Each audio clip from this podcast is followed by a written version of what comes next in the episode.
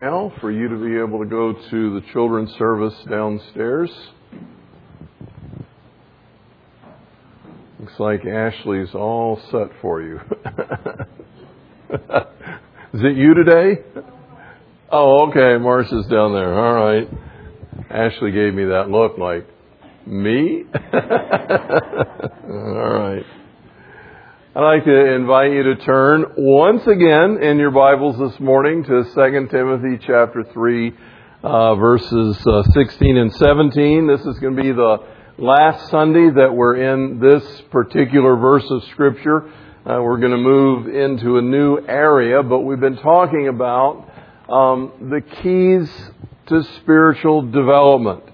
And when I say that, some people and some traditions call these the means of grace. But I'm a little hesitant to adopt that, even though historically it's a valid statement, because so often um, in some uh, traditions and, and uh, denominations, means of grace means if I do this, I'm going to get brownie points with God. You know, this is this other thing is going to happen for me. And I, I, don't mean it in that sense of the word, but the scripture uh, is a great means of bringing us uh, into the grace of God where we can benefit from His leadership in our life.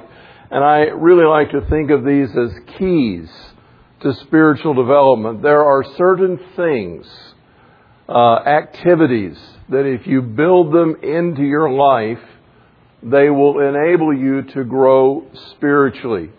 And I think I said somewhere back in the beginning of this study that um, if you build these things into your life, it does not guarantee spiritual development.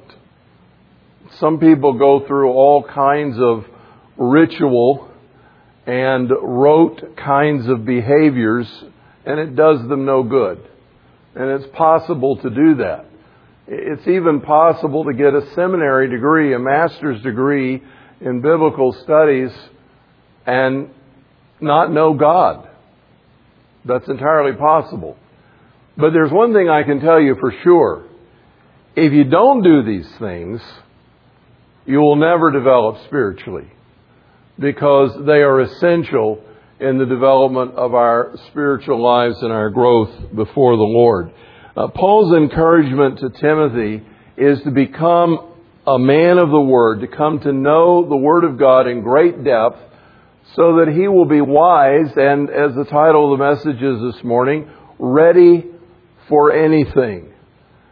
And it's an absolutely true statement that God wants to bless our lives. He wants to give us success in life not in the sense of the name it, claim it crowd, you know. Uh, if I set my heart on a Mercedes and plug in all the right spiritual ingredients, I'll get that. I don't mean in that sense at all, but God does want to bless us. He wants to give us success in life. He wants to enable us to make wise choices and come uh, to the end of the journey without significant regret. I mean, there, there probably will always be those little things along the way that are just embarrassing or, man, I wish I hadn't said that or done that. But, but in terms of the overall uh, tenor of our lives, that we come to the end of the journey without significant regret. That we look back and not only are we satisfied with our years, but we sense that God is satisfied. And that's very scriptural because uh, we want to hear him say, Well done, my good and faithful servant. Now, in the study guides that I've been giving you lately, uh, I've had a different kind of question. I've had more homework for you, more things to look up. By the way, did anybody uh, find out if anything negative was ever said about Nehemiah? Either you're not looking or I'm going to take that as uh, Nehemiah and Daniel are two people in Scripture that nothing negative is ever said about them. So they're good, they're good lives to look at and to study. Well, I have some questions for you in this week's study guide. I just want to touch on them at the beginning. uh, just to get you thinking for your considera- for your own consideration. You don't have to confess this to your small group, but how many verses of Scripture do you think you can quote from memory? How many have you got built in up there that are right on the tip of your tongue? Uh, how well would you say that you know the doctrines or the teaching of the Bible? You know, I, I grew up in, in, a Southern Christian home that was uh, as much culture as it was Christianity. Sometimes I think more so. And there were some teachings of the Bible that I grew up with that I found out weren't anywhere in the Bible. there were things that were kind of invented by my family and, and my extended family and passed down, and they weren't biblical at all. Do you know the teachings of the Bible? How often do you turn to the Bible asking God for guidance when you're not sure what to do? Is it your first resource or the last thing you think of when everything else has failed? How does it factor into your decision making process? Paul says bodily exercise only profits a little, but spiritual discipline is profitable for all things. What does spiritual discipline look like? You know, I, am just about as opposed to legalism as anyone I know. But by the same token, uh, there are certain practices and disciplines that if they're not a part of our lives, we're not going to find ourselves developing spiritually.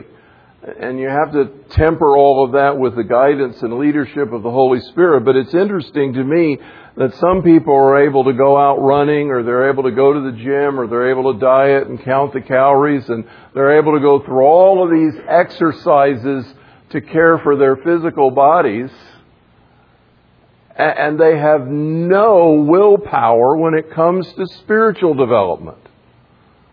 And self control is one of the fruits of the Holy Spirit to enable us to, to build practices into our lives that are going to lead us uh, in the path.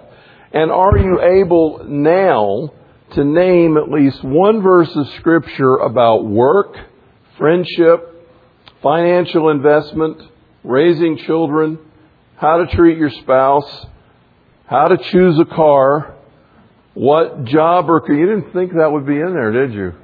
It is. What job or career to, career to take, how to overcome habitual sin, how to face adversity, just to name a few. Can you give me a verse of scripture for each one of these scenarios in life? Um, I, I said this morning to the 8 o'clock group, I said, now you're not going to find a car mentioned in the Bible, but you will find wisdom for how to make a good decision found in the Bible. One of our elders corrected me as, as he was walking out the door this morning. He said, You can find a car in Scripture. They were all together in one accord.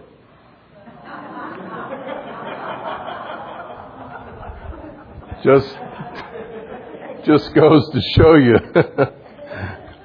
Be careful what you say. but anyway, so so this morning as we come to verse 17, um, and we look at this last segment of Paul's admonition. All Scripture is inspired by God and profitable for doctrine, for reproof, for correction, for training in righteousness, that the man of God or woman of God may be adequate equipped for every good work. And I want to look at these words individually that we find in verse 17. What does the word adequate mean? If the Bible is adequate for every good work, what does that mean? Well, the definition is to have sufficient supply, to be complete, to lack nothing. So when applied to the scripture, it means to have within its pages all the knowledge and wisdom necessary to live life well and to make wise decisions while avoiding pitfalls and poor choices. To be adequate means we've got the equipment we need we've talked about how you're not going to find everything in the Bible. Um, Uh, for example, you're not going to find formulas for engineering. You're not going to find a chemistry textbook. You're, you're not going to find instructions uh, on, on how to build a house necessarily, uh, other than the foundation part of it. There's some instructions about that. But uh, you know, but but there are a lot of things in the Bible that are that are not in the Bible in terms of career and and so forth, and yet what the scripture is talking about is in terms of application and living life well, the Bible is adequate. Uh, you know, I remember the day that I was sitting in my office over in the parsonage when we used to live over here. And some of you were in my office in those days. And downstairs was where it was. It was a 24 by 24 foot room. And my bookshelves went all the way around. And I can still remember what books were where because I had them organized by themes and topics and whatever. And as I sat at my desk and looked toward the door that went outside, the uh, cases right to the left of the door, right over there, was my section on psychology and psychiatry and Christian counseling.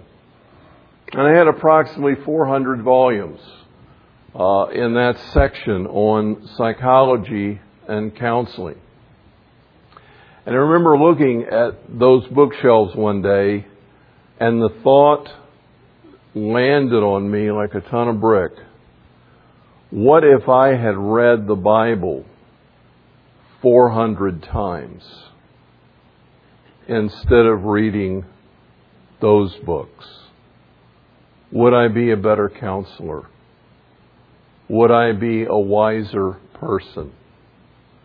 And the conviction that settled on me was if the Bible is about anything, including our salvation and redemption, it is about human nature and behavior.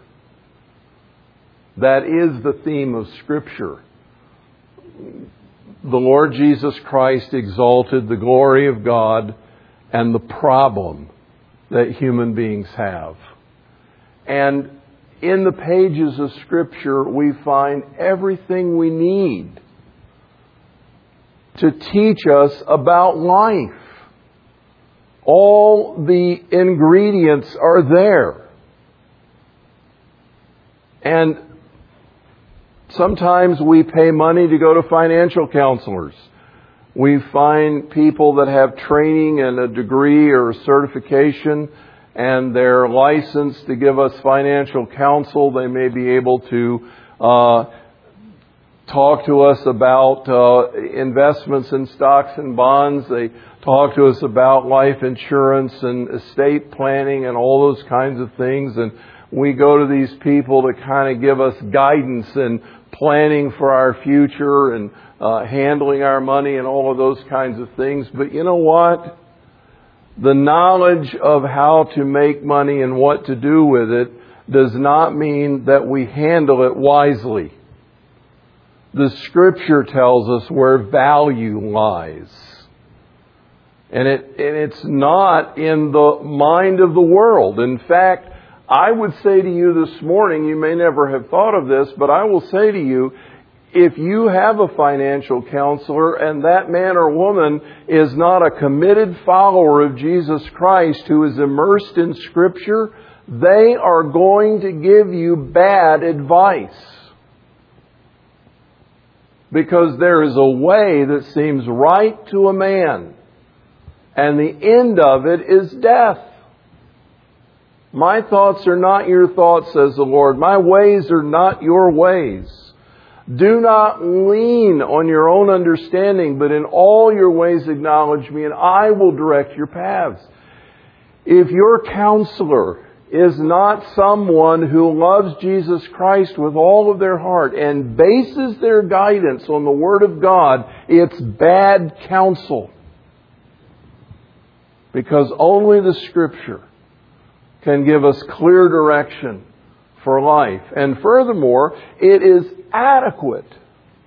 It's all we need. It's the full boat. That's what the scripture's saying here. It is adequate for all of our needs. And then as we take the next word, he says that the man of God may be adequate and equipped for every good work. The tools of the mechanic, the computer of the programmer, the formulas of the engineer, the brushes and paints of the artist, these are their tools. In life, the Word of God is the equipment that we need in order to live well. You know, and I go back to my days as a carpenter. I worked through, uh, worked my way through college and provided at least my portion for Rowena and me by, uh, after class going and building houses.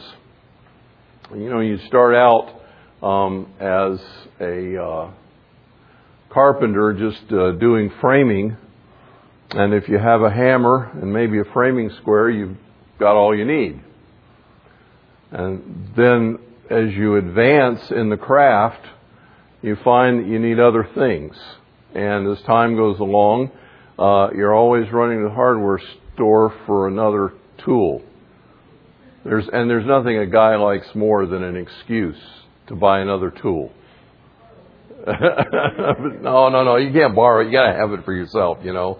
And and I, I remember getting to the point where uh, I was a trim carpenter, and it, it was the first time I was putting in a bay window, and it had a number of angles in it, and the the square wasn't adequate uh, anymore. It, it wasn't the equipment I needed. I had to go uh, get something else. I had to get one of those things that you could bend and turn and find the angles and the half angle for the miters and all of that, you know. And so I was always finding that my toolbox was short at least one tool. But the, the scripture says that the Word of God gives us all the equipment we need. If we go to the scriptures and have it built into our lives, we already have in our toolbox every tool we're going to need to face life's challenges.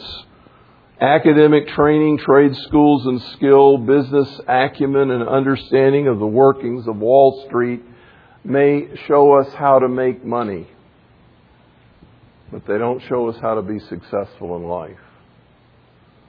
And how many people can you name that have made a lot of money and a disaster of their life. Broken marriages, ruined lives, substance abuse, even suicide when they can't stand it anymore. People that have seemingly uh, had the keys of success, but their lives really have been empty and void of meaning. And they've made a mess of all the things around them. Just the ability to, to get on in one section of life does not give us what we need to be truly successful in every situation. The only equipment that guarantees true success as a person, as a person, is the knowledge of the Word of God. And so, Paul says to Timothy, the Scripture is adequate, giving you the equipment you need for every good work. Now, I'm convinced that most people read the end of that verse incorrectly. They read, adequate and equipped for every good work, and they read that as a collective noun. Oh, this means I can do good works. And by good works, we normally think of things like giving to charity, or collecting for charity, or working in a homeless shelter, or, you know, doing some kind of good work. Uh, we think of it in the collective noun sense. Oh, that's a good work. Uh, I'm going to go to church and do good works this afternoon. I, I've got some things I'm going to do for the church. And so those are good works. But I don't believe that's at all what Paul means. What he's talking about is the quality of the work that we do. In other words, when, when, when you engage in activity, it can be toward that which is good and valuable and significant and has a positive impact. Or it can be that which is negative and, and detracts and, and pulls you down. Good work describes the quality of the work, the moral character. There are a lot of activities you can do that in and of themselves are neutral. For example, if you sit down to a word processor at your computer and you call up a new page and you start typing, um, you can uh, create a document that is encouraging and uplifting in a godly sense. You can also write a wretched pornographic novel. The computer doesn't know what you're doing, doesn't even care, doesn't think at all. The person driving it is the person who determines what comes out of it. So the computer itself is neutral. It doesn't have a positive or a negative. But you do. What you do and how you do it has a moral quality to it. It has an impact. It, it makes some kind of difference. There's a ripple that your life causes in the cosmos, if you please. that either speaks of God or speaks of self and something even much lower. Paul says the scripture equips us to work in such a way that the things we do have a good impact, that they can be described qualitatively as a blessing and as beneficial. In the study and assimilation of the Word of God, coupled with obedience and spiritual application, we have the opportunity to transform every work into a good work, to see every activity touched by the presence of God, and come to the end of our days satisfied and unashamed, knowing that God is pleased with our life. How many of you are familiar with the story of Brother Lawrence practicing the presence of God? How many of you have read that? A couple here and there. Well, let me give you a quick synopsis of his life. I believe he lived in the 15th century, the 1400s. You didn't have a lot of options for what kind of spiritual work you did in those days, and so he joined a monastery. He wanted to be close to God and he thought if he joined a monastery, that would uh, bring him into into a good relationship with God. So he joins the monastery, and everyone who went into a monastery in those days was interviewed by the head of the monastery. And as uh, they and the senior brothers kind of interviewed these people, they would give them an assignment based on what they felt would be the best training for them. So put yourself in Brother Lawrence's shoes. He has in his mind going to this very austere retreat environment and spending his life worshiping God and getting close to Him and coming to know Him and, you know, and they interview him and they assign him KP, kitchen police. they send him to the kitchen to peel potatoes. Literally, I'm not kidding. And I don't mean just for this week. I mean, this is your assignment here. You know, and, and you, you start reading his story, and he says, I had these visions of singing the chants and, and doing the worship and having the readings, and I'm in the kitchen peeling potatoes. You know, most people at that point in time would say, hey, wait a minute, this is not what I signed up for. I'm out of here. But instead, he began to seek God as to what he could learn in a very disappointing role. And he discovered that he had a lot of time to talk with God. It doesn't take an awful lot of thought to peel a potato. He found that he could serve his fellow monks in a way that was very meaningful by helping provide their daily sustenance. He found that he could apply himself to doing well. And as he spent his hours in the kitchen communing with God and devoting his mundane work to the Lord, he discovered the sweet experience of God's presence and learned that he had a most sacred role. It doesn't matter what you're doing. Well, sort of. I think you know what I mean. If what you're doing is not contrary to Scripture, by the grace of God and the presence of the Holy Spirit, it can be transformed into that which is sacred. It becomes holy ground. It becomes a place where God can dwell in you and through you. And your life can be an encouragement. It can make a difference. You can experience the presence of God and you can bring others into awareness of His presence because of how you're living it. Do you see that's the qualitative aspect?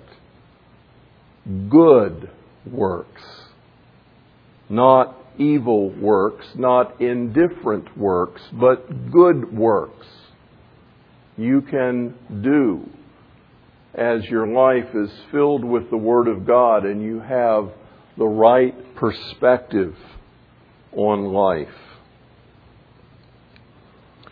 Friends, in the Bible, God has given us not only a key to spiritual maturity, but a gift for living a successful life. Combined with prayer and the Holy Spirit by application. And I have to emphasize that. You can learn the Bible as a mere uh, intellectual exercise, and it really isn't going to do you any good except probably make you arrogant. But if you study the Scriptures to know the living God, and you are open to be obedient to what He teaches you, and you are yielded to the Holy Spirit, He will take the Word of God and build it into your life in such a way that you will be successful. And whatever life brings your way, God will fortify you with wisdom. I'm not saying that you'll always know the answer instantly. if that were true, we'd never have to pray and seek wisdom and ask God. You know, I've got all kinds of things going on in my life right now where I'm saying, God, I, I need some insight. I need some direction. I, I need some understanding. But God is faithful. And the answers are in the Word. And He will guide us. Without the Scripture, you're not going to grow up in Christ. And so I encourage you this morning, by the grace of God, allow the Word of God to take root in your life and grow. Expose yourself, read it, study it, Memorize it however you do that, whatever works for you. Build it into your life and let the Holy Spirit use it to give you wisdom that you can make wise choices and good value judgments and good investments, not just with your money, but with your time. Father, I pray this morning that you will open our hearts to your word, that we will be those who are men and women of the book, knowing that all Scripture has been God breathed. It is po- profitable for doctrine, for reproof, for correction and training in righteousness, that we will be adequate and equipped for every good work. I ask it in Jesus' name. Amen.